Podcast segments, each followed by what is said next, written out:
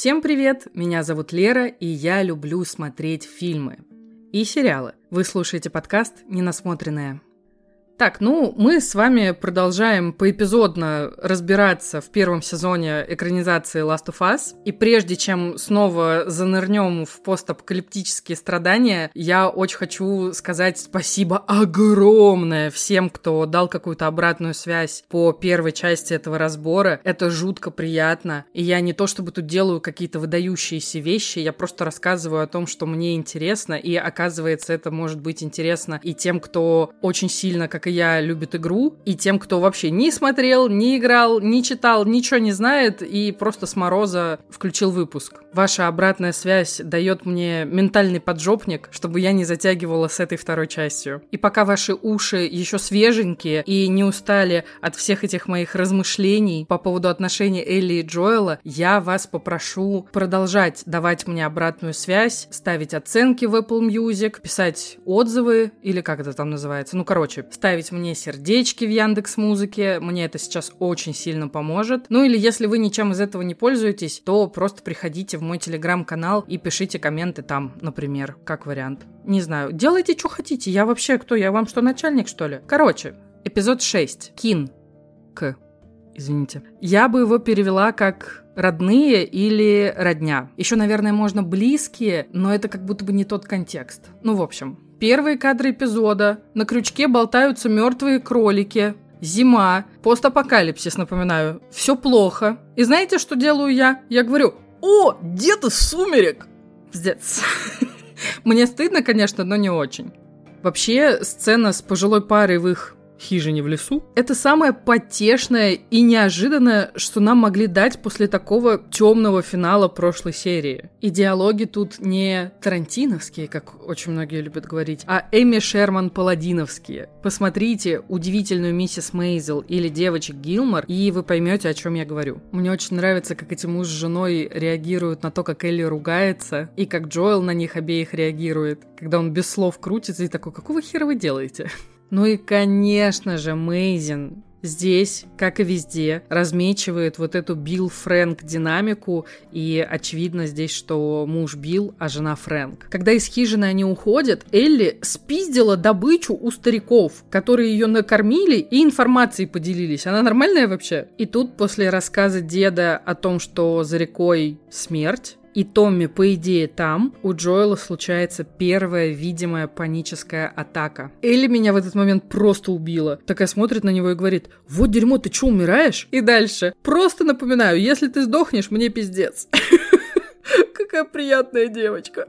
В сериале Элли решает научиться свистеть так же внезапно, как в игре. Я клянусь, я каждый раз пугаюсь. Я забываю, когда это произойдет, и она застает меня врасплох. Но здесь это еще как-то более-менее можно пережить. Они на какой-то открытой местности, они куда-то идут, как обычно, и вроде бы нормально. А в игре ты ползаешь, собираешь себе тихонечко детальки, чтобы потом прокачать оружие, никому не мешаешь, и у тебя над духом начинает что-то свистеть. Я не могу каждый раз, каждый раз. А еще я, конечно, очень сильно напряглась, когда их окружили, и собака начала рычать на Элли. Там Джоэл застыл, я застыла, все застыли, а потом хоп, и они уже играются, и Элли смеется, и все нормально. Сериал, прекрати, пожалуйста, меня пугать. Я уже достаточно с тобой страдала, окей?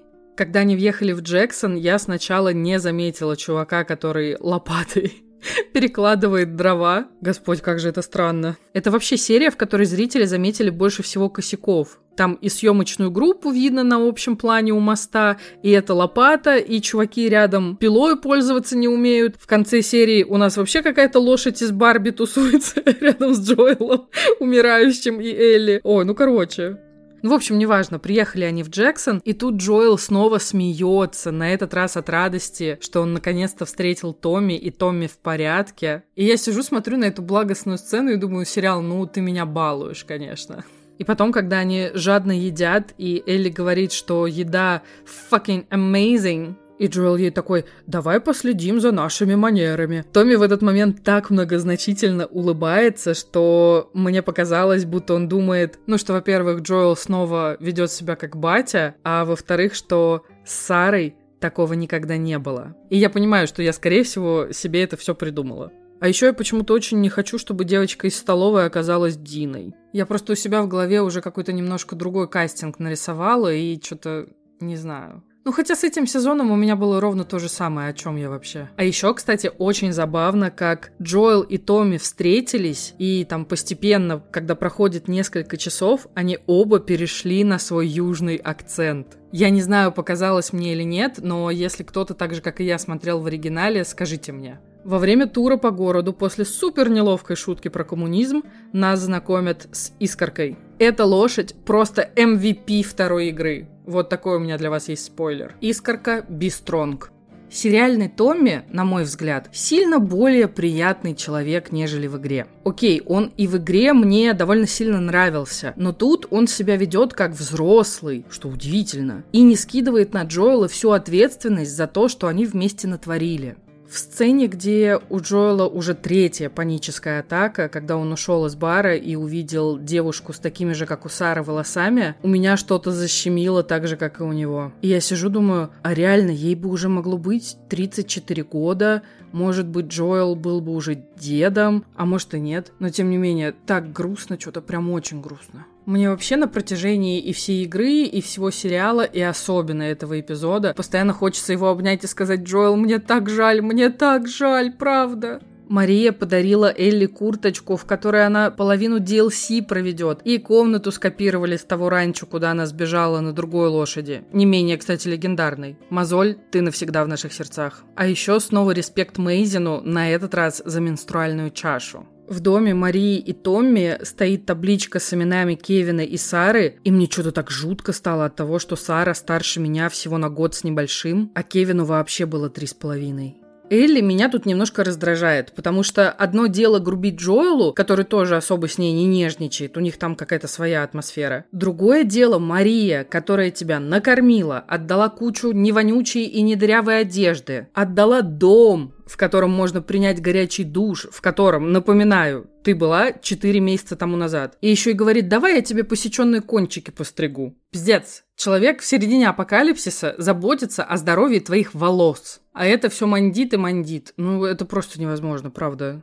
Очень заметно, как за этот день Элли сильно начала нервничать, потому что Джоэл тут же куда-то проебался, и пока она его ищет, он с Томми снова говорит, но на этот раз по-честному. Я вообще не очень умная, поэтому в игре при первом прохождении я даже не догадалась сразу, что Джоэл хочет не просто попросить Томми пойти с ними дальше, а именно отдать Элли на попечение Томми, а самому уйти в закат. А тут он открыто брата об этом просит, и здесь чувствует чувствуется больше, не знаю, заботы, что ли, о таком хлебушке зрителя, как я. И сериальный Томми даже соглашается, ему дают принять это решение самому. Тут их разговор не прерывается никаким набегом очередных рейдеров, и у него есть время самому все обдумать. И здесь очевидно, что Джоэл очень из-за Элли боится, а не только оберегает собственные чувства. И когда происходит диалог в ее комнате, у меня сгорает жопа ровно точно так же, как и в игре. Что, блин, значит, она не знает, что такое потеря? Но ты же в курсе, что она сирота, и ты знаешь, что она уже кого-то убила. Джоэл, алло, просыпаемся. И потом вот этот, не знаю, флешбэк или просто фантазия, как Джоэл с дочкой наряжают елку, я такая, вы что, суки, делаете? Вы реально думаете, что нам всем сейчас недостаточно грустно?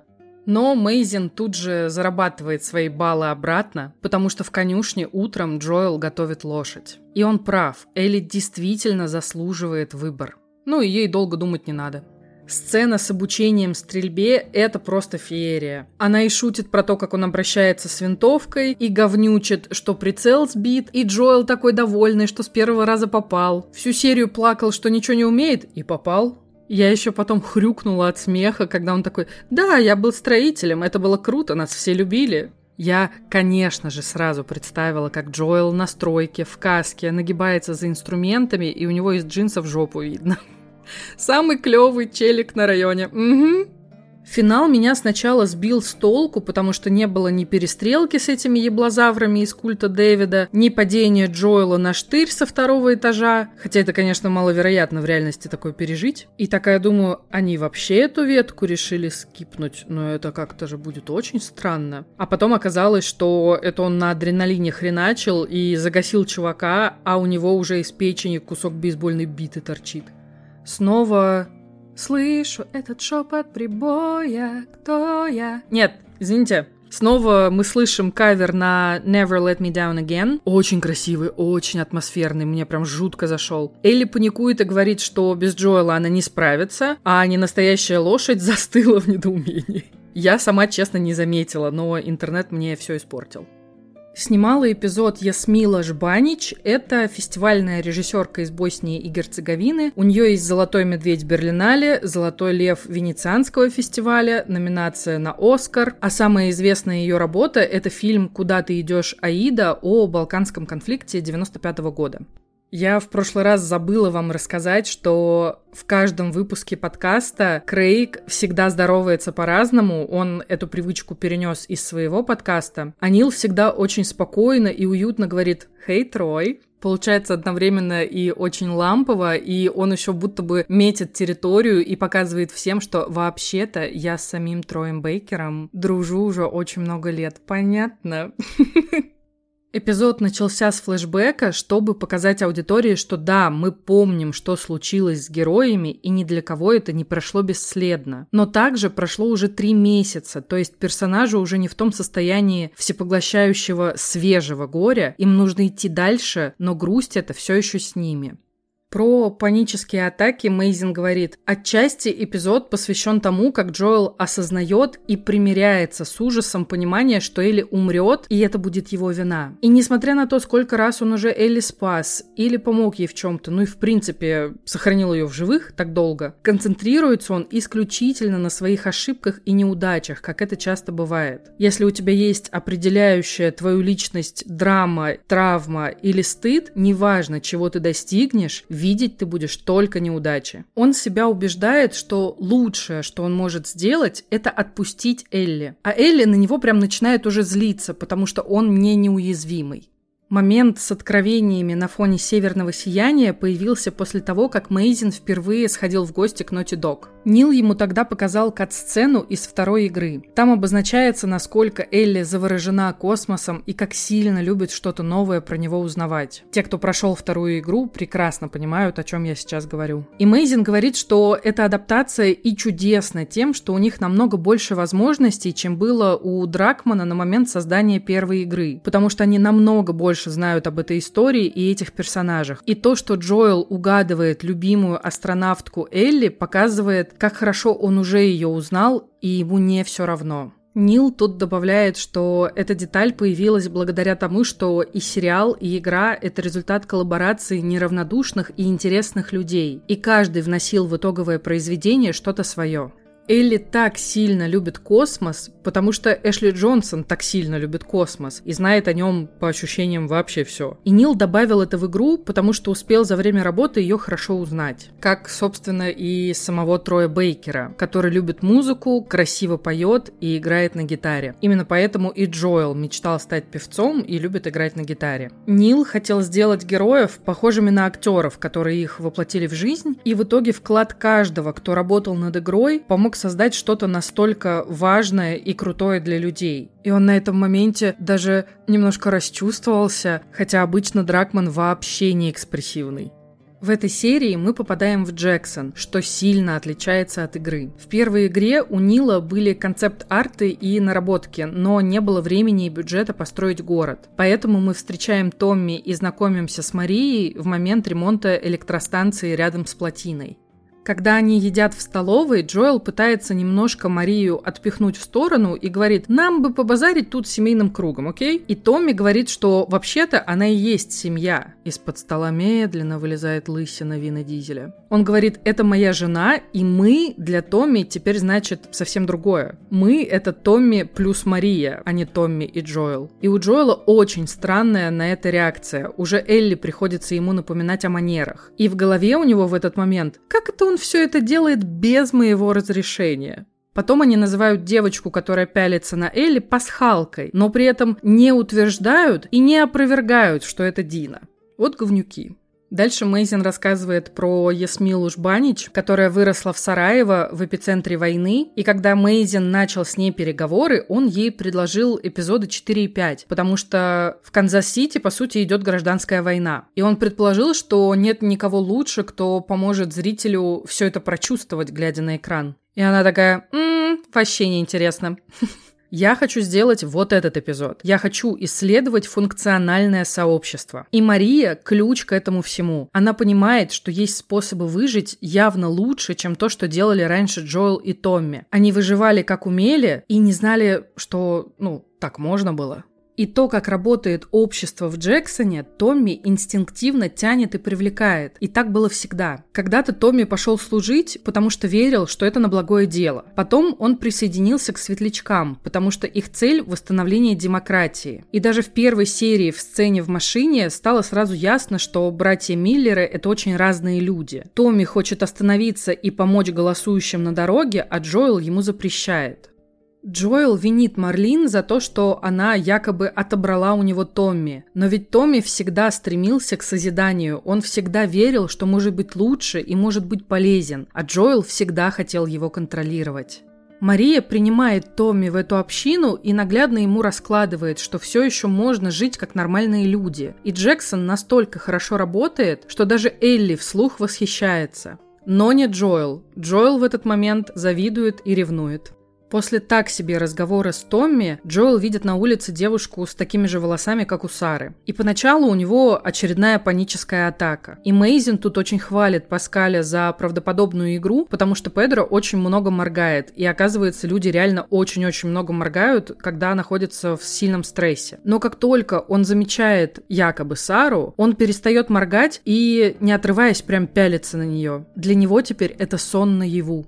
Встреча с Марией – это способ показать Элли во взаимодействии с материнской фигурой. Она ее стрижет, дарит новую теплую одежду и менструальную чашу Дива Кап. Мейзин говорит, что половина населения планеты вообще-то женщины. И никакие постапокалиптические шоу ни секунды не говорят о менструации. А это вообще-то очень значимый вопросик, с которым тебе придется иметь дело. И Мария, пока стрижет Элли, не ставит под вопрос ее поведение, ее вспышки гнева или там, не знаю, постоянную ругань. Она за нее переживает, потому что знает многое про Джоэла. И вообще-то она не обязана про Элли думать, они ведь только познакомились. Но с учетом того, что она хорошо осведомлена о том, как Джоэл решает вопросы, она считает своим долгом девочку предупредить. Через этот разговор Мейзин хотел протранслировать идею сестринства, равноправия и солидарности, которые, несмотря на их про проклятую реальность для Марии все еще не пустой звук. И этот их диалог, по сути, кулачный бой, только никто никого не бьет, потому что тут сталкиваются две одинаково умные и проницательные героини. Мы поспорим, пободаемся, но в конце пожмем друг другу руки. И эту сцену Мейзин и Дракман назвали словесным экшеном, одной из напряженных сцен эпизода, которая заменила перестрелки и побегушки.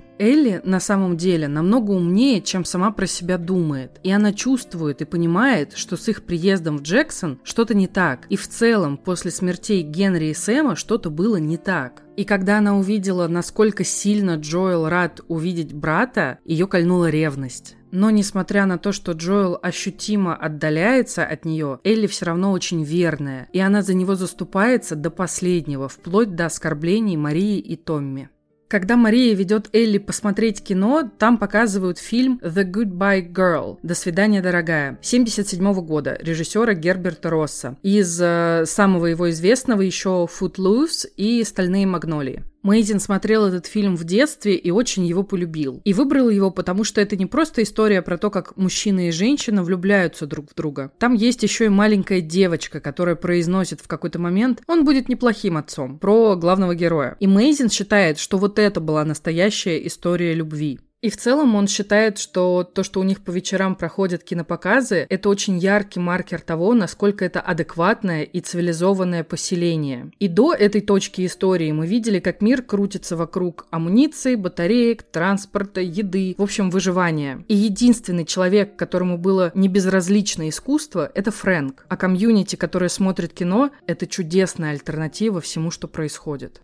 Джоэл же в этот момент хочет ото всех спрятаться. Реплика «Я не справляюсь даже во сне», «Я просыпаюсь и не знаю, о чем был сон, но знаю, что что-то потерял». Это фраза, которую сказал Паскаль, и Мейзин внес это в сценарий.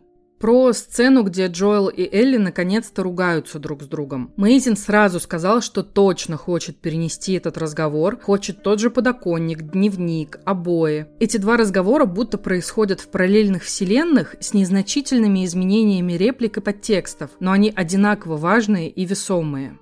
На следующее утро Джоэл уже осознал свою роль, смирился с предназначением и дал Элли выбор. И он рассчитывает на обещание Томми, он рассчитывает на место в Джексоне, куда он вернется с Элли, которую он принял как свою дочь. Он уверяет и себя, и ее, что вот сейчас они сделают дело, вернутся, и все у них будет хорошо.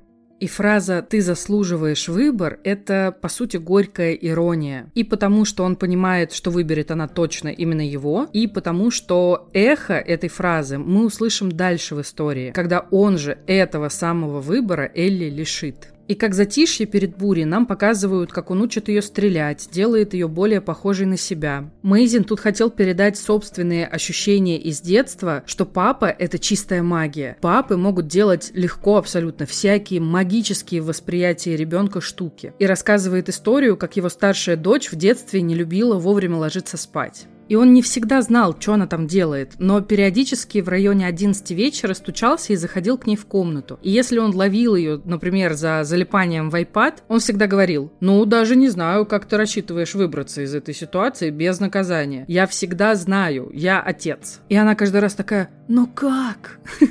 И она тоже была уверена, что все это какая-то батина магия, хотя по факту все, что он делал, это часто проверял, чтобы она нормально спала. И когда мы еще дети, мы верим, что наши родители чуть ли не всемогущие.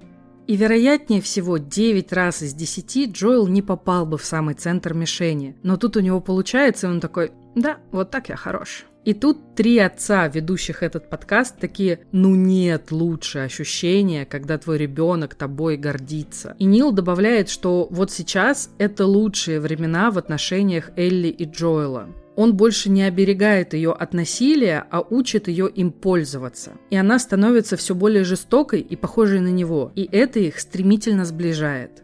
Про кавер на Depeche Mode Нил говорит, «Я тебе, Крейг, не говорил этого ни разу, но мне очень нравится, насколько личным стал для тебя финал этого эпизода, потому что тут звучит твоя дочь». Этот кавер записала, свела и спела дочь Крейга. Ей 18 лет. И Мейзин такой, я знаю, что звучу сейчас как тупой папаша, который хвастается своим ребенком, но я не тот парень, честное слово. Плюс я точно так же возмущаюсь по поводу nepo baby кейсов. Но у меня действительно очень музыкально одаренная дочь. И у него была идея вернуть песню из первого эпизода, но в другой интерпретации. Когда уже Элли смотрит сверху вниз на беспомощного юного Джоэла. И ему важно было, чтобы кавер был исполнен именно женским голосом и передавал ощущение грусти и потери. И дальше Мейзин рассказывает, ты можешь месяцы потратить на запросы и переписки с музыкантами известными, но у меня буквально в соседней комнате живет офигенная певица. Он отправил дочке песню и говорит, Джесси, ты можешь сделать медленный печальный кавер на Депешмот, чтобы чувствовалось, что это песня о дочери, которая горюет по отцу. И она такая, окей, Прошло две недели. И он такой, блин, где моя песня? И он ей говорит, Джесси, а где песня? И она такая, о, я забыла. И он такой, дай объясню почетче. Папа хочет поставить твою песню на ТВ.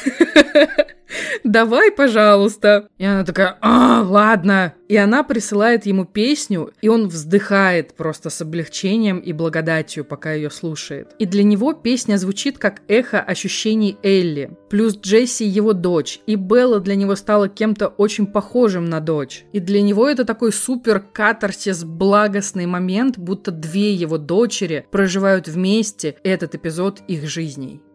Седьмой эпизод. Left Behind. Оставленные позади. Снимала, кстати, эпизод, ну, в смысле, буквально снимала, снова Ксения Середа. Смотрю я начало этой серии флэшбэка, и у меня случаются собственные в мою невероятно солнечную и радужную школьную жизнь, и думаю, Беттани, косичка, ты огребаешь. Тебя предупредили. Лечи, выпрямляй теперь нос в мире без пластических хирургов. И швы потом замазывай в мире без косметики. Угу. Мне немножко неуютно от того, какая Федора тут хорошая. Капитан Квон – это прям адекватный учитель, который, очевидно, с поведением Элли боролся какое-то время и, наконец, понял, как говорить, чтобы она понимала и слушала. Комната у Элли напичкана штуками из игры. Это прям видеоконспект ее интересов. Динозавр, нарисованный от руки на стене, книжка с каламбурами, книжки про космос, комикс, постер с фазами Луны. Потрясающе. У меня признание.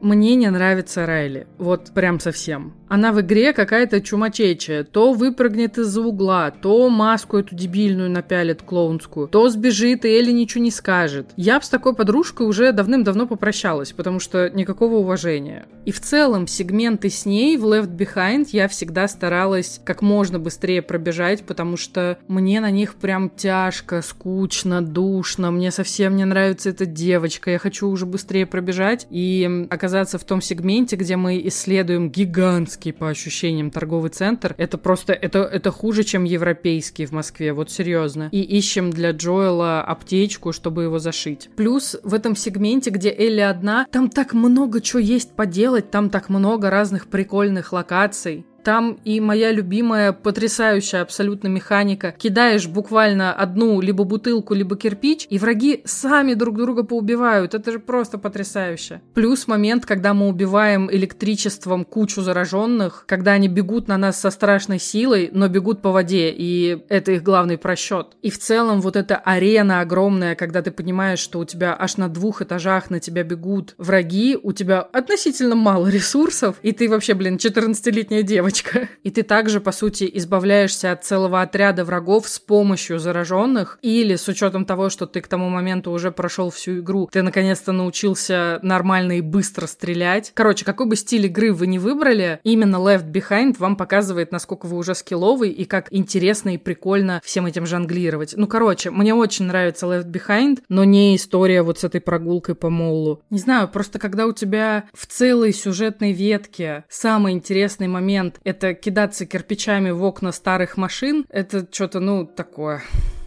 Сейчас будет очень странный доеб, но меня и на второй просмотр бесит то, что чувак, которого они нашли в коридоре, проваливается сквозь пол. Ну, типа, девчонки там ходят и ничего, а он посидел меньше суток и растворил пол. Как-то, не знаю, странно. Зато потом меня жутко доставил момент, когда Элли и Райли начинают паркур и прыгают с крыши на крышу, и создается вайб такого приключенческого тинейджерского кино. Очень атмосферно. А когда Элли завороженно смотрела на зажигающиеся огни Мола, я как-то с ней прямо синхронизировалась. Потому что визуально это было просто волшебство. Ты настолько привыкаешь к вот этой зелено-серо, не знаю, с цветами пускай будет фиолетово-коричневой гамме Last of Us, что когда у тебя все переливается и неоновыми какими-то огонечками, и просто разноцветные витрины загораются, это просто что-то невероятное.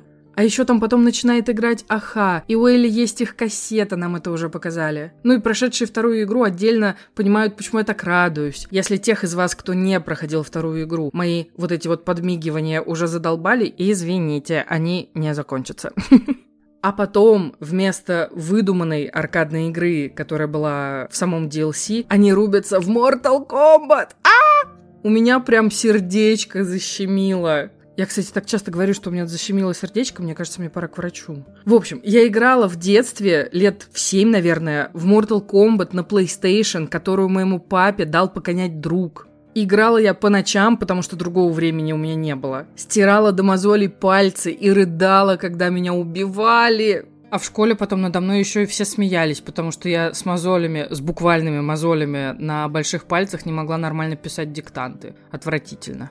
А потом, лет в 12, когда в нашем городском парке появились не только аттракционы детские, которые уже были вообще неинтересные мне к тому моменту, появился зал с аркадными автоматами, и я там постоянно залипала. Там был тир, где я училась стрелять, и там же я тоже играла в Mortal Kombat. И там был мальчик, у которого все комбо были буквально в телефонной книжечке записаны. Вы помните вообще вот эти телефонные книжечки маленькие такие? И я была достаточно вежливым ребенком, чтобы не перебивать его его и не мешать ему залезать в эту телефонную книжечку, когда он против меня же и борется. И никак не останавливало это читерство, и все равно у меня получалось его выносить. Будет знать, как над Сони Блейд смеяться. Угу. В общем, Мейзин и Дракман добились своего, меня просто с головой окунуло в омут памяти с ностальгией, и после этой серии я представила, какая была веселая беготня под музыку из Бенни Хилла между юридическими отделами Warner Media, потому что им принадлежит и HBO, и они же выпускают экранизации Mortal Kombat, ну и, соответственно, им же принадлежат права на демонстрацию, в принципе, этого тайтла.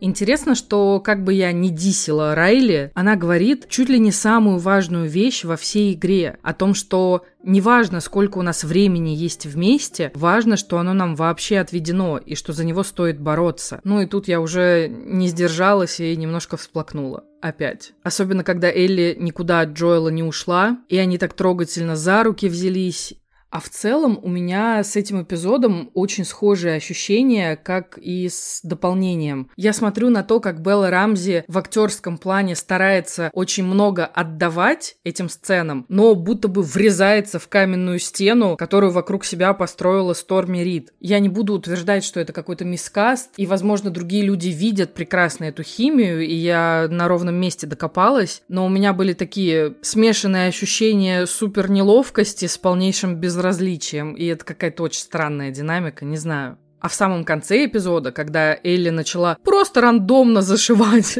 Джоэлу рану, я очень сильно офигела. Элли, я просто напоминаю, у него фляга есть. И Томми наверняка для Джоэла наполнил ее алкоголем, который там внутри все еще плещется. Можно туда хотя бы иголку макнуть, ну, ну серьезно, ну, на это очень страшно смотреть. Это просто какие-то дополнительные пытки мужика. Ужас.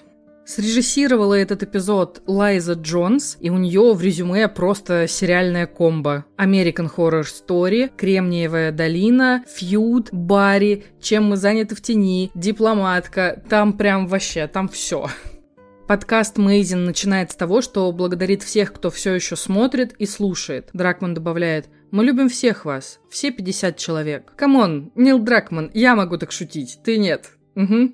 Изначально они хотели сделать чистый флешбэк-эпизод про Элли, но HBO настояли на том, чтобы было больше связи с нынешним моментом в истории. Отсюда появилось начало эпизода, где Джоэл ее отпихивает и уговаривает возвращаться к Томми, и конец эпизода с уроком кройки и шитья. И с учетом того, как сильно переплетены эти истории в DLC, это имело смысл, и HBO оказались правы, эпизод стал лучше. Джоэл пихает Элли и говорит бежать. И думает о том, что последнее ее воспоминание о нем будет вот это, когда он был с ней груб. Плюс он боится за нее, боится, что она в одиночку вообще не справится. Нил Дракман обожает Pearl Jam. Шутит, что у него обсессия, и песню All or None он полюбил с самого года выхода. Это 2002. И тут у него и сомнений не было, что нужна именно эта песня, потому что все или ничего — это очень про Элли, про ее максимализм. Про музыку, в принципе, Мейзин говорит, что они каждый раз старались выбирать что-то незаезженное и не попсовое. И к моменту записи подкаста он узнал статистику. Поисковые запросы Never Let Me Down Again, Depeche Mode скакнули и увеличились на 500%. И он радовался, потому что так и задумывал, чтобы аудитория вспоминала или узнавала новые песни вместе с героями. Другой, конечно, вопрос, 500% от какого изначального количества? Ну да ладно про стычку с Беттани. Она поняла, что совершила страшную ошибку на секунду позже, чем нужно было. Она дизреспектнула Элли, она недооценила ее, а еще зачем-то небрежно упомянула Райли. И все, отхватила на 15 швов. Гнев и жестокость Элли не берутся просто из воздуха. Они всегда связаны с людьми, которых она любит. Это не про нее, а про не говорить дерьма про моих близких. Не получишь в нос. Мейзину никогда не нравилось писать протагонистов и антагонистов однобоко плохими или хорошими. Поэтому в этом эпизоде герои, в том числе Элли, почти про Федра. И офицер говорит, что они единственные, кто вообще держит карантинную зону от распада. Потому что без Федры все эти люди умрут с голоду, поубивают друг друга, погибнут от орды зараженных. И мы это видели своими глазами и знаем, что он прав. Он решил дать слово другой стороне. Снова. Трой вспоминает, что у него таких разговоров с учителями были десятки, и главное слово, которое он ненавидел в детстве, это потенциал. Мейзин же был отличником и не особо этим гордится. И теперь он всегда тянется к персонажам, на которых хотел бы быть похож. Поэтому ему настолько нравится Элли, потому что она клевая. Мир Элли очень маленький. У нее всего одна подруга, и когда она пропадает, никто с ней больше не разговаривает. И она очень ревностно относится к своим вещам. Драка с Беттани началась с отнятого Уокмана. Потом она просит его вернуть уже у Квона. Ей не нравится, когда Джоэл наступает на ее нож. У Марии она спрашивает, куда та дела ее вещи. И все ее пожитки так ценны, потому что в их реальности это редкости, и потому что все это памятные токены, которыми она очень дорожит. И тот же плеер – это способ отгородиться ото всех и отвлечься, потому что Элли очень одинокая. Они вырезали сцену очень-очень голливудскую, где все в раздевалке собираются на тренировку и болтают, а она сидит в сторонке одна. И когда твой мир настолько сжимается, только вещи и приносят состояние комфорта и заземления. Комикс, постеры, плеер, кассеты, книга с шутками. И все, это весь ее мир. Про Лайзу Джонсон рассказывают, что из всех режиссеров сезона она была в самом сильном коннекте с актерами. Так как ей по большей части достались две молодые девчонки, она очень старалась сохранять ощущение безопасности, комфорта и спокойствия для них на площадке. Возможно, они рассказали бы больше о ней, но всех троих унесло в рассуждение о том, что тинейджерские годы — это самое худшее из всего, что ты можешь пережить. Окей. У Элли аллергия на тех, кто хочет ею командовать. Но есть ряд людей, к которым она стремится, хочет быть с ними на равных. И она так горда тем, что именно она Беттани морду начистила, потому что так же поступила бы и Райли. Райли выше, старше, сильнее, и Элли очень хочется куда-то туда же, к ней, потому что Элли миниатюрная. Мейзин говорит, что очень любит и ценит маленькость Беллы Рамзи, и это важно для роли. Потому что если ты невысокий, люди постоянно будут тебя недооценивать. Но в случае с Элли за это можно нехило огрести. Как Элли получила шрам на брови, даже Нил Дракман не знает. Тут Райли говорит, что это случилось в супермаркете 7-Eleven, но дальше разгонять эту историю он не особо хочет. Или, возможно, нам рано об этом знать. И Мейзин дополняет, что в этом эпизоде часто мелькают швы и шрамы, потому что жестокость оставляет на нас свои метки кадр с оживающим торговым центром – это все визуальные эффекты. Они нашли мол в Калгари, который планировалось снести. И там можно было делать, что хочешь. Ломать стены, лепить кардицепс, рассыпать грязь, снимать сколько угодно. И с одной стороны, им очень повезло, а с другой, это был, ну, очень грустненький ТЦ. Он был одноэтажный и только с одним эскалатором, который вел в маленькое помещение с магазином и мелким филиалом какой-то клиники. И если ты стоишь на вершине этого эскалатора, все, что ты видишь, видишь, это стена. Кадр, где Элли видит зажигающиеся огни магазинов, был снят в павильоне на синем экране. Они для Беллы построили такие небольшие помостки, и она отыгрывала восторг. И Мейзин тогда сказал Алексу Вону, который отвечал за визуальные эффекты, ну, тебе надо с этим как-то разобраться. И тогда он в первый и единственный раз увидел, как этот чувак по-настоящему испугался. И когда снимали в физическом ТЦ, им пришлось по верхам рисовать синюю линию, чтобы для VFX команды обозначить, где начинается якобы второй этаж. И был момент, когда они думали, может, забьем и снимем просто одноэтажно и все. И такие сразу же, ну нет. Мейзин рассказывает, что в Голливуде есть выражение «Is the juice worth the squeeze?» Типа, стоит ли сок трудов с его выжиманием? И говорит, и я нахуй ненавижу это выражение. Стоит, понятно? Стоит ли оно того ради одного красивого кадра? Да, стоит. Потому что нам нужно поместить героинь в мир, где правит волшебство. И не забыть о том, что показываем мы этот мир таким, каким мы его знаем, а они не застали. Есть такая особенность у Элли. Люди, которым она не безразлична, очень любят показывать ей вещи и знакомить ее с чем-то новым, потому что они точно знают, что она это оценит и запомнит. Она не романтик, она просто с мощнейшей страстью изучает мир, в котором ей не довелось пожить, и обожает всю его красоту. Это как показать любимую книгу, фильм, игру близкому человеку и пережить все эмоции заново, но уже их глазами. Это, по сути, Райли и делает. Мейзин говорит, что и он делает то же самое с Нилом и, в принципе, с игрой, потому что весь мир должен их знать.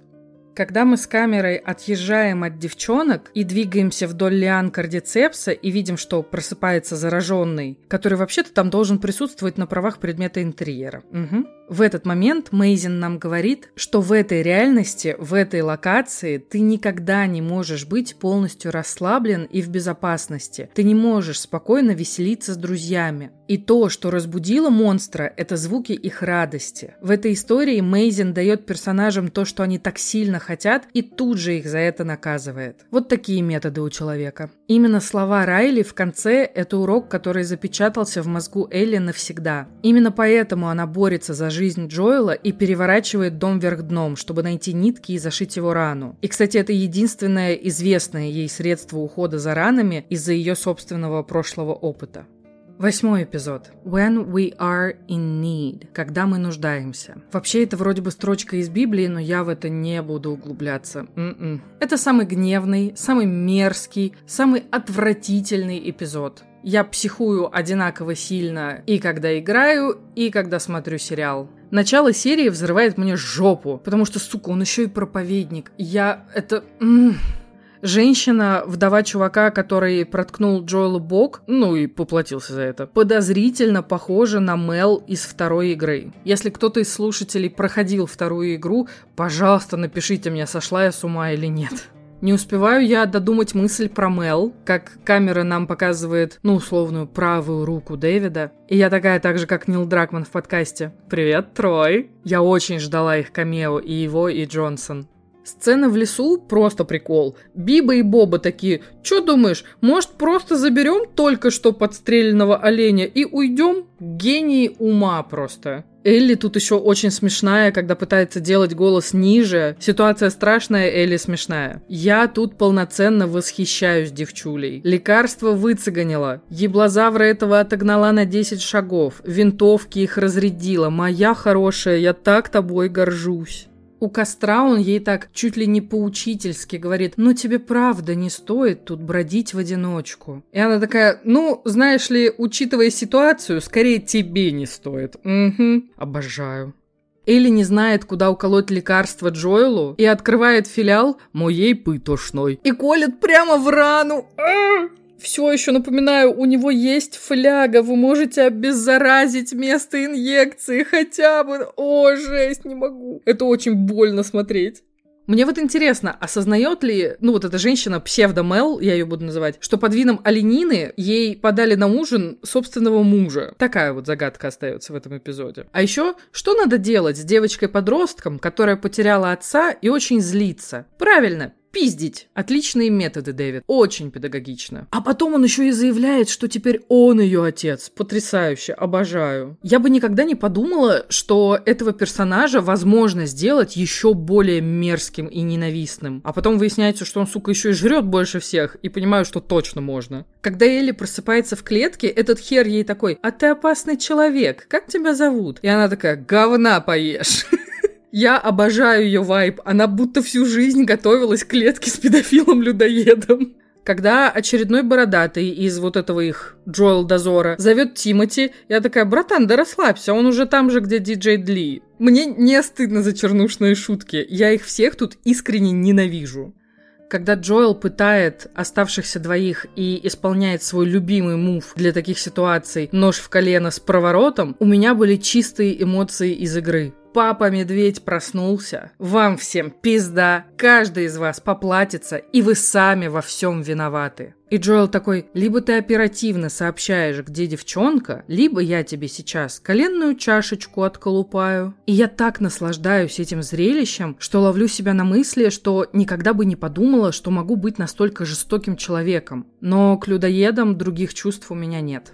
Когда Дэвид толкает свою длинную психопатскую речь для Элли, он на мой взгляд, совершает очень глупую ошибку. Он говорит, ой, да они все нуждаются в отце и следуют за мной, как овечки. А ты нет, ты выше этого. Но Элли очень сильно нуждается в отце, причем уже в одном конкретном отце. Она намного добрее и человечнее, чем он себя уверяет. И это его огромный просчет, потому что он не осознает, на что Элли и Джоэл способны и готовы, лишь бы снова друг друга увидеть. И каждый раз на сцене в таверне меня просто переполняет ярость, что в игре, что здесь. Но тут он будто еще больше наслаждается игрой в кошки-мышки, и когда он на нее навалился и говорит, ой, ну ты чего, сопротивление это вообще моя любимая часть процесса. Я начинаю гневно рыдать, потому что сейчас ему попалась Элли, и непонятно, сколько детей и подростков оказались в его лапах до нее. И не насилует ли он там периодически девочек из своего людоедского культа.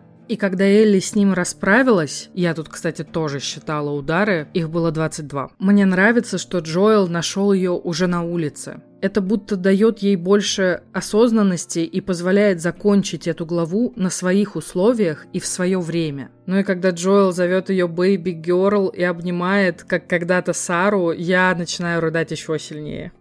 Режиссером эпизода стал Али Аббаси. Это европейский режиссер родом из Тегерана. Из предыдущих работ, например, есть фильм «На границе миров» по мотивам скандинавского фольклора, и мне в свое время он очень зашел. За него Аббаси получил золотую пальмовую ветвь в Каннах в категории «Особый взгляд». И еще он снял фильм «Убийца священный паук», который я успела посмотреть в кино, а потом у него отозвали прокатное удостоверение. Ммм, интересно почему. Там рассказывается рассказывается реальная история из начала нулевых о религиозном фанатике из иранского города Мишхет. Чувак придумывает себе миссию избавить улицы от женщин, занимающихся проституцией, и начинает их убивать. В общем, очень крутой и страшный иранский true crime.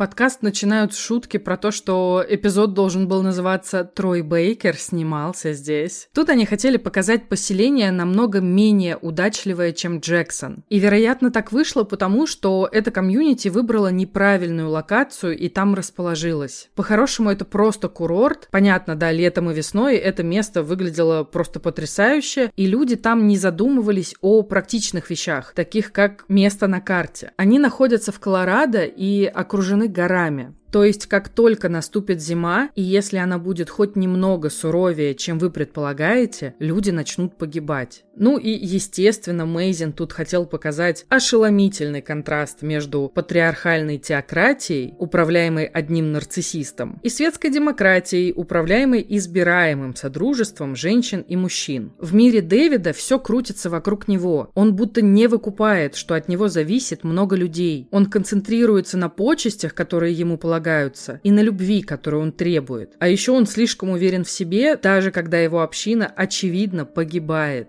Когда у Элли и Джоэла остаются последние кусочки вяленого мяса, она сидит и думает, а что бы на моем месте сделал Джоэл? И берет винтовку, чтобы отправиться на охоту. А она пока даже не знает, как правильно ее держать, потому что винтовка больше, чем она сама. И тут Мейзин сообщает, что оружие было настоящим. Я не понимаю до конца, как к этому относиться. Винтовка не заряжена, но настоящая. И на следующий день у Рамзи болели сильно руки, потому что оружие очень тяжелое. И между дублями они Белли напоминали ее приподнять, потому что прицел ее сползал вниз. Ей очевидно было тяжело с таким реквизитом обращаться, и это очень заметно в кадре. Мейзин и Дракман много обсуждали, в какой момент в голове Дэвида рождается концепт, что он вообще хочет дальше делать с Элли. И Мейзин думает, что это все пришло ему в голову сразу. Он видит ее насквозь, и то, что она понизила голос, и тяжелую винтовку, и то, как ей страшно. И он не пользуется ее положением, он говорит с ней на равных. И просит Джеймса, он же Трой Бейкер, принести лекарство. И уточняет, что это сейчас не какое-то закодированное сообщение. Я буквально тебе говорю, иди и принеси.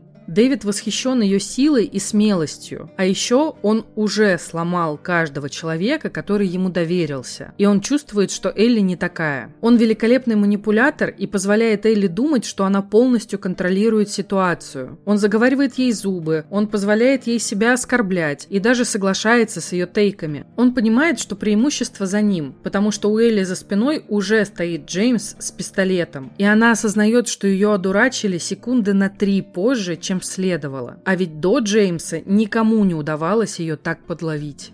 Сцена, где Дэвид бьет девочку по лицу, объясняется так. Перед ними стояла задача расширить и очеловечить весь вот этот сеттинг вокруг Дэвида, поэтому он абсолютно честен с Элли в их диалоге, поэтому он дает ей лекарства. А потом, чтобы полностью показать, что он за человек, он наотмашь дает пощечину Ханне и говорит ей, что у нее всегда будет отец. Мейзин назвал эту реплику самой патриархальной фразой из возможных. Отец тебя жалеет, отец тебя учит, а потом отец тебя бьет. И в его голове это проявление любви, потому что он не понимает, что такое человеческая любовь. А потом он мягким движением руки показывает маме этой девочки, вдове, псевдомел, чтобы она вернулась и села на место, и она подчиняется. Дэвид – эталонный газлайтер, абьюзер и манипулятор.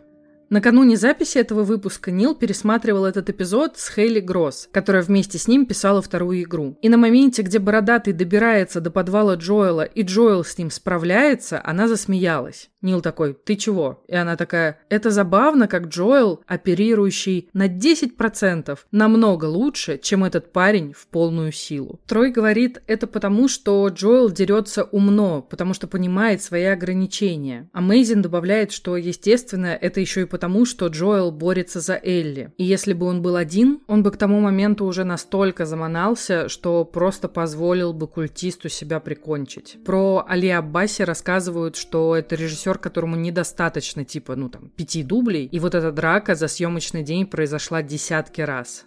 Дэвид думает, что он умнее всех, и никто не может поддержать разговор на его уровне. И когда он проговаривает Элли, какие у него на нее планы, она все осознает и говорит «Оу». И все трое ведущих смеются и говорят, что очень хорошо знают это «Оу». Нил такой «Я клянусь, я слышу здесь Эшли Джонсон». Я проходила игру в оригинале и смотрела сериал в оригинале, и это правда очень похожий «Оу».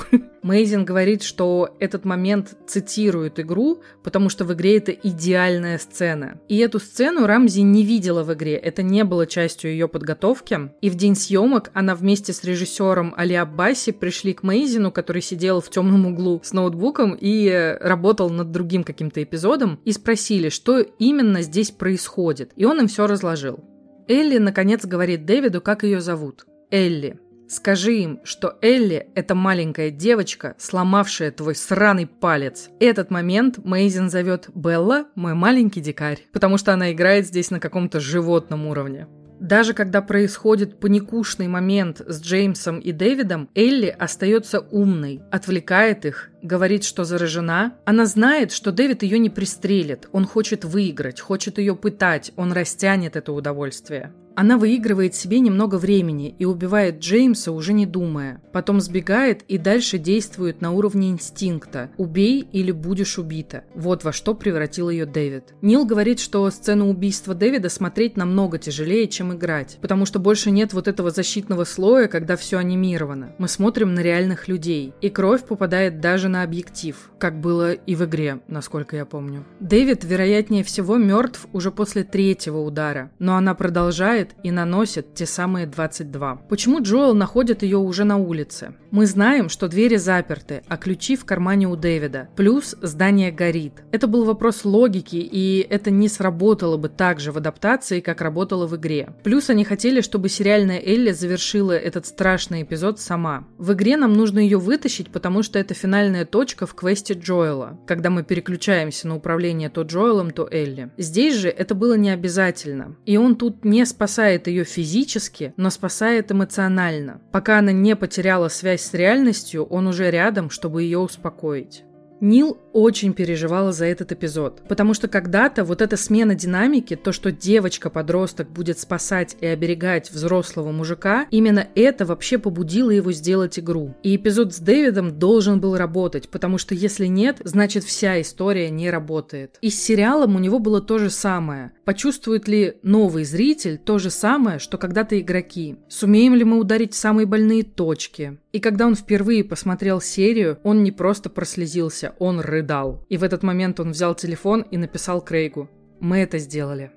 Мейзин говорит, что плачет каждый раз, когда Элли понимает, что Джоэл ее нашел, потому что она в этот момент человек, который только что сравнял с полом голову другого и махал тесаком до изнеможения. И теперь она почти распадается на части, и ей нужен ее отец, который ее утешит и уведет из опасного города. И его каждый раз очень накрывает на этом эпизоде, потому что он душу из людей вынимает. И это низкий поклон всему, что до этой адаптации сделали Naughty Dog, Нил, Трой и Эшли. И он обожает эту работу, какой бы сумасшедшей, выматывающей и долгой она ни была. И он будет счастлив ее продолжить именно ради таких моментов осознания, что они создали что-то настолько трогательное, ужасающее, но прекрасное. Эпизод 9. Финал. Называется он Look for the Light. Ищи свет. Ну, собственно, как я и обещала в первом эпизоде, все закольцевалось. Потерявшись во тьме, ищи свет. К чему нас призывают светлячки уже 10 лет. С первых же секунд я пищу, верещу, умираю. Эшли, любовь моя, красавица, мой самый любимый голос на планете Земля. Почему же ты перманентно страдаешь в этой истории? Неважно, Элли ты или Анна. Сквозь какую-то березовую рощу бежит вся потная, беременная, за ней еще и зараженные эти ебучие. А потом она рожает, отбиваясь от бегуньи, как настоящий мультитаскер. И я такая, подождите, вы реально нам сейчас рассказали, почему у Элли иммунитет? Серьезно? И я еще с самого начала такая, я не буду плакать. Я не буду плакать. Угадайте, чего я не буду делать? Все правильно, я не буду плакать. А потом приходит Марлин, и Анна говорит, ее зовут Элли. И все, вокруг меня лужи из слез, как в меме.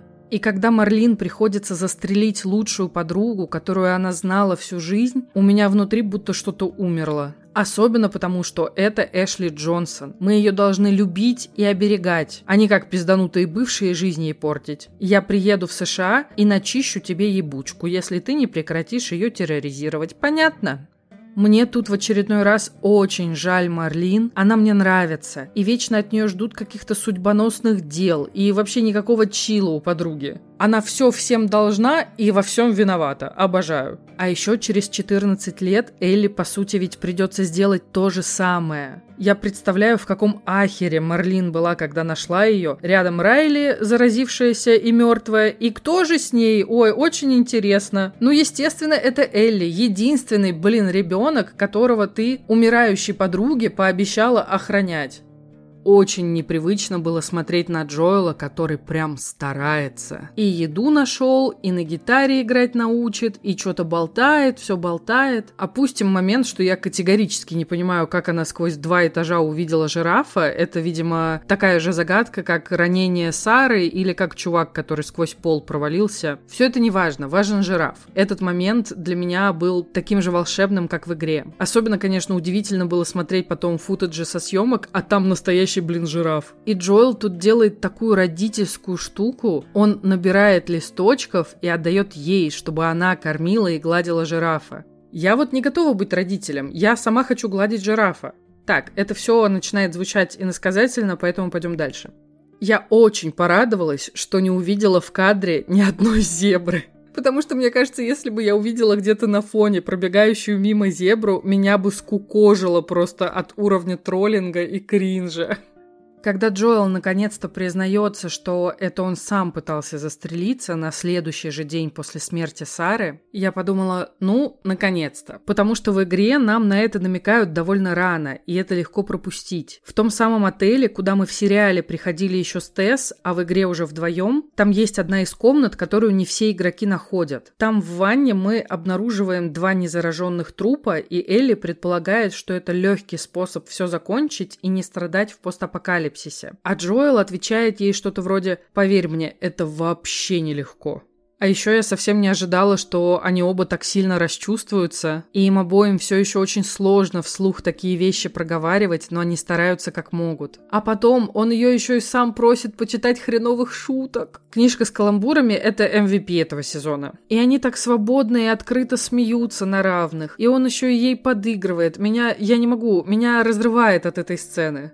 И как же, блин, недолго это все длится. Обожаю фаерфлайские обычаи. Любых туристов, даже если они наполовину дети, сначала отпиздим, а потом будем задавать вопросы. Ммм, все еще огромный респект Мише Кшиштовскому, который положил на сцену расстрела Би-2, и тотальный дизреспект пабликам, которые растащили это видео без указания автора.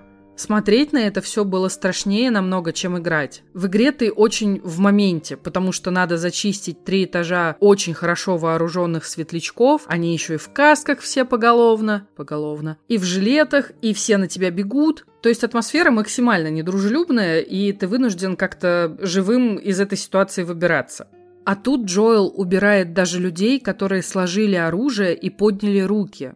И в игре ты такая, а точно ли я хочу сейчас делать то, что делаю? Есть ли в этой игре вариативность концовок? Может быть, найдем? М? Может быть, мы можем чуть больше времени потратить на изучение вопроса и не кроить девочке череп с порога. И я не то чтобы сейчас вам всем желаю зла какого-то, но все эти рассуждения прерываются стрельбой в тебя. И ты уже идешь до конца со всем арсеналом молотовых, бомб, огнестрельного, даже лук может пригодиться. Параллельно с этим забираешь оружие у охраны светлячков, что и сериальный Джоэл несколько раз делает. А паскалевский Джоэл, он будто уже не здесь здесь, хотя и очень четко убирает свои мишени. Он очень похож на робота уже в этот момент. За ним максимально крипово наблюдать, потому что понимаешь, что логикой до него сейчас уже не достучаться, и жалеть он никого не будет. И на моменте с доктором он почти как от мухи отмахивается от него и стреляет. В игре доктор Джерри Андерсон, так вышло, что я знаю, как его зовут, это очень хрупкий человек. Потому что в игре он тоже очень быстро хватается за скальпель и такой, нет, никуда ты ее отсюда не унесешь, понятно? И ты не можешь просто пройти мимо него, тебе игра не дает. И вариантов развития событий у тебя тоже очень мало. И как вы знаете, я очень много раз проходила эту игру, поэтому экспериментов с миссией обойти этого ебучего доктора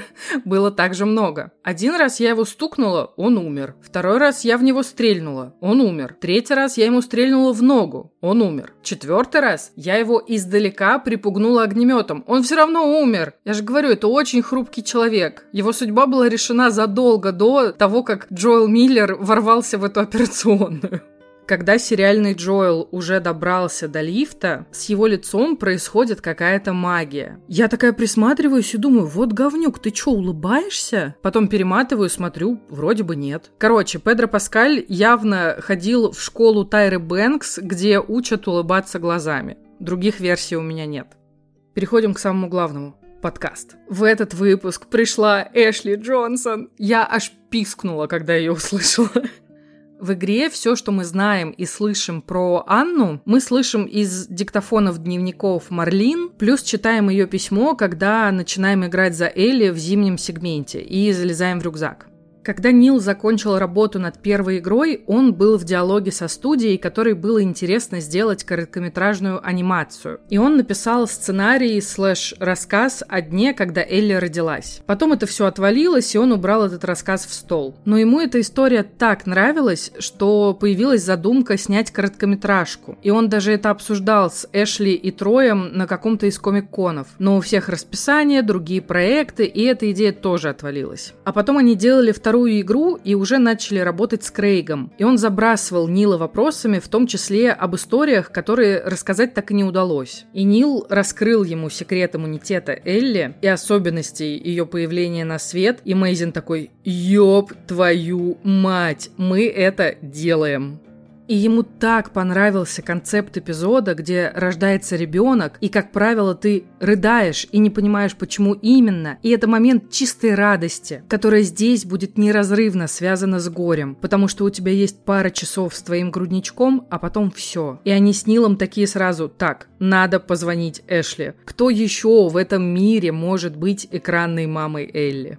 Эшли начинает рассказывать, как разрыдалась, когда Нил ей написал с предложением, потому что обычно актеров озвучки никто не привлекает к работе над какими-либо адаптациями, они обычно все узнают вместе с аудиторией из новостей. И это было так тепло, так мило и так по-семейному, и она уже так много лет живет с этим персонажем. И предложение сыграть Анну ее застало врасплох. И тут у нее случились все чувства сразу, и Нил ей пришел на помощь, чтобы она перевела дух и не разрыдалась прямо на записи, и начала объяснять всем нам, почему они даже на записи подкаста настолько эмоциональные. Он рассказал, что половина характера Элли – это сама Эшли. И начался этот процесс сразу же. Одна из самых первых сцен, которые они снимали для игры, это когда в пикап, который Джоэл и Элли забрали у Билла, врезается грузовик. И Элли какой-то чувак вытаскивает из пикапа, и потом мы ждем, когда Джоэл добежит и спасет ее. И Эшли между дублями подошла к Нилу и говорит, мне кажется, мне тут нужно бодаться намного активнее. Чё я там буду просто стоять и ждать? И так началось началась трансформация Элли в намного более боевую девчонку. Мэйзин говорит Эшли, «Давай посмотрим, смогу ли я оставить тебя в слезливом настроении». Трой – мастер тысячи голосов. Голос Троя звучал у меня в ушах в я хз скольких играх, и когда ты встречаешь его вживую, он не звучит как его персонажи, ты можешь его не узнать. А ты звучишь один в один как Элли, и это так красиво и обезоруживает меня как фаната. И люди, которые нас сейчас слушают, думают, ё-моё, эти три придурка сидят в одной комнате с Элли. Дальше Мэйзин рассказывает, что новорожденную Элли играли близнецы, мальчик и девочка. И девочка оказалась лучшей актрисой. В итоге большинство дублей именно с ней пошли в финальный монтаж, что для продакшена оказалось сильно дешевле, потому что в обратном случае, если бы это был мальчик, команде визуальных эффектов пришлось бы на посте замазывать его ситуацию. И в этот момент, когда маленькая Элли плачет, и Анна, которую играет Эшли, которая играла Элли, говорит новорожденной Элли, да, покажи им там всем. И это такой красивый переход роли от одного человека к другому, такая концентрированная Эллиность, что Мейзин каждый раз рыдает. Когда Эшли впервые встретилась с Беллой, ей все это показалось сюрреализмом, потому что Рамзи будто из игры вышла. До нее ни одна актриса, прослушивания которой Эшли видела, не чувствовалась как Элли. Белла вызывает у людей вот это желание ее оберегать, потому что она очень классная. И Эшли заметила, что у них с Беллой очень похожая манера двигаться, мимика, интонации. Наконец-то все срослось. Этот cold open с рождением Элли помещен в последний эпизод, потому что так больнее. Нам нужно время, чтобы познакомиться с 14-летней Элли и прочувствовать к ней все нужные чувства через перспективу Джоэла. И сцена ее рождения дает еще больше контекста ровно в момент, когда мы за нее больше всего переживаем. Марлин в первой серии шутит «Я, по-твоему, выгляжу как твоя мама?» Но она, по сути, названная мать Элли. Спустя два часа после рождения она человек, который за Элли присматривает из издалека. Она отдает Элли на воспитание Федре, потому что знает, что они точно сохранят ее в живых. Нам в последней серии наглядно демонстрируют столкновение философий Марлин и Джоэла. Они оба приняли этого ребенка и делают все от них зависящее, чтобы Элли защитить. Но для Марлин любовь работает по-другому. Она шире и направлена чуть ли не на весь мир. И она готова принести в жертву собственные моральные принципы, но при этом спасти тысячи людей. А Джоэл – это ее абсолютная противоположность. Сцену с рождением Элли Эшли было довольно тяжело играть. Потому что страх – это настолько первобытная эмоция, что ее сложно из себя искусственно вытащить. Но каскадерша Келси Эндрис, которая играла зараженную, очень ей помогла. Она настолько хорошо играла голосом и телом, что Джонсон была просто в ужасе. И после съемок этой предродовой драки у Эшли была куча синяков, а Келси осталась с фингалом. Анна просит Марлин найти кого-то, кто вырастет Элли и сохранит ее в безопасности. И не просит делать этого самой, потому что очень хорошо знает подругу. И знает, что она не подведет. Анна осознает, что помещает Марлин в очень дерьмовую позицию, но у нее просто физически нет времени на торги. И Марлин делает самый разумный выбор из всех возможных. Она выбирает своих врагов, Федру. Она признает, что они лучше всего справятся с этой задачей. И дальше она наблюдает за Элли издалека. Она не превратится в сумасшедшую тетушку Марлин, которая постоянно Элли проведывает. Потому что чем ты ближе к Марлин, тем в большей ты опасности. И Джоэл, и Элли – люди с аллергией на излишнюю сентиментальность. И весь их диалог по пути к больнице, и признание Джоэла о попытке уйти из жизни, и признание, что это не время его лечит, и совместные планы, и каламбуры – это то, как они признаются в любви, вся эта сцена. Трой спрашивает у Крейга, как он думает, насколько оба героя вообще осведомлены о том, что должно произойти в больнице. Элли не знает, что нам показали в пятом эпизоде и напомнили в шестом. А Джоэл вообще не особо думал, что случится после их встречи со светлячками. Максимум в его голове было, ну, возьмут кровь, прогонят через какую-то машину и сварят вакцину. Он был сосредоточен на том, чтобы туда вообще попасть. А если бы он понимал, что ее убьют, вероятнее всего, он бы придумал какой-то способ просто до туда не добраться. Марлин приняла это тяжелое решение, решение пожертвовать Элли, потому что она ее не растила, потому что она не спасала ее день ото дня в течение года, и Элли никогда не спасала ее. И решение это вполне в ее природе. Она лидер сопротивления, ей постоянно приходится отправлять своих солдатов на смерть ради всего остального человечества. Чтобы быть эффективным лидером, тебе в том числе приходится принимать утилитарные решения. Напоминаю, утилитаризм – это этическая теория, утверждающая утверждающая, что моральная ценность поведения или поступка определяется его полезностью. Поступок судится не сам по себе, а по его последствиям. Ну то есть, грубо говоря, цель оправдывает средства. Перри говорит Катлин в пятой серии, что именно благодаря ее решениям Канзас-Сити теперь свободен. И с Марлин тут то же самое. Мейзин говорит, что это пример проблемы вагонетки, о котором люди спорят уже 10 лет. Если твоя цель освободить страну и вылечить мир, то Марлин делает правильный выбор. Но именно поэтому поэтому проблема вагонетки называется проблемой. И по сути она одобряет убийство 14-летней девочки. Мейзин говорит, что ты можешь быть достойным противником в этом споре, какую бы сторону ты ни занимал.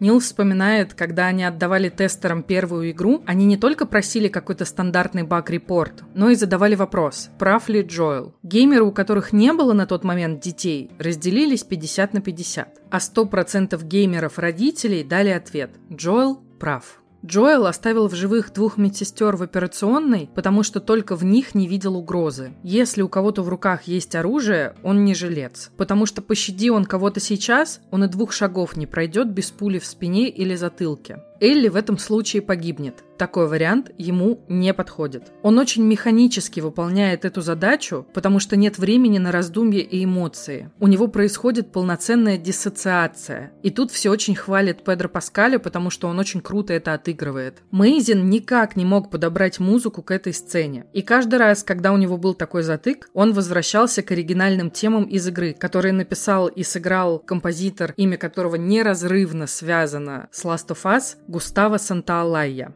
Мейзин переслушал в очередной раз Ост и подумал, что надо самую грустную мелодию, которую писал когда-либо Густаво, положить на этот видеоряд. В игре она звучит, когда Джоэл несет Элли из операционной к лифту, когда она без сознания. И там это тоже отдельная задача – добраться до этого лифта, потому что в тебя палят со всех сторон и непонятно, куда бежать. На съемках эта экшн-сцена выглядит очень странно. Все прыгают, куда-то прячутся, вокруг взрывы, грохот, холостые патроны. И звучит это все как бам-бам, па-па-па-па-пау, пьюи.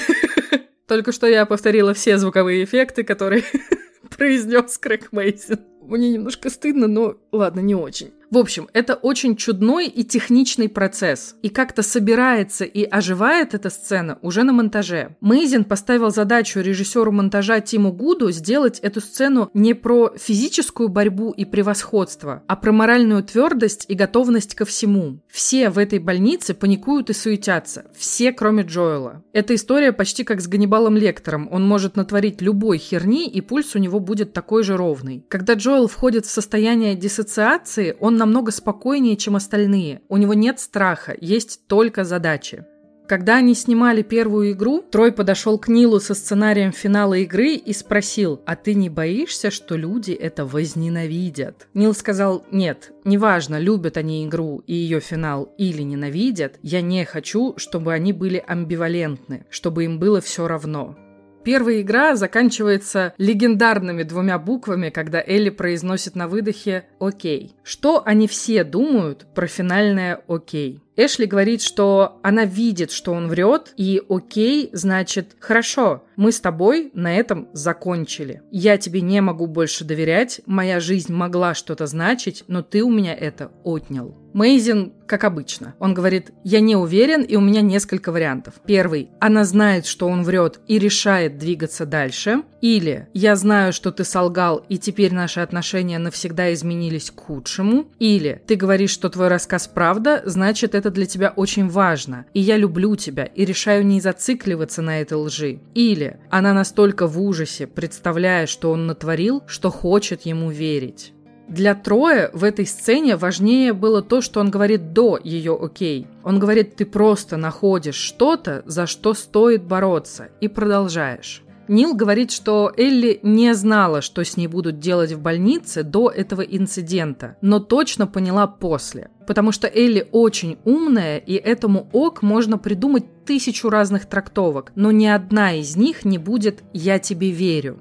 То есть это мы принимаем за аксиому. Она точно не верит тому, что он говорит, но выбирает двигаться дальше с любой абсолютно мотивацией, которая для каждого отдельного игрока или зрителя ближе. Мейзин говорит, какие-то вещи мы меняем при адаптации, какие-то оставляем как есть, потому что они уже идеальны. Но если ты решил поменять концовку Last of Us, ты абсолютный идиот. Нил говорит, я согласен.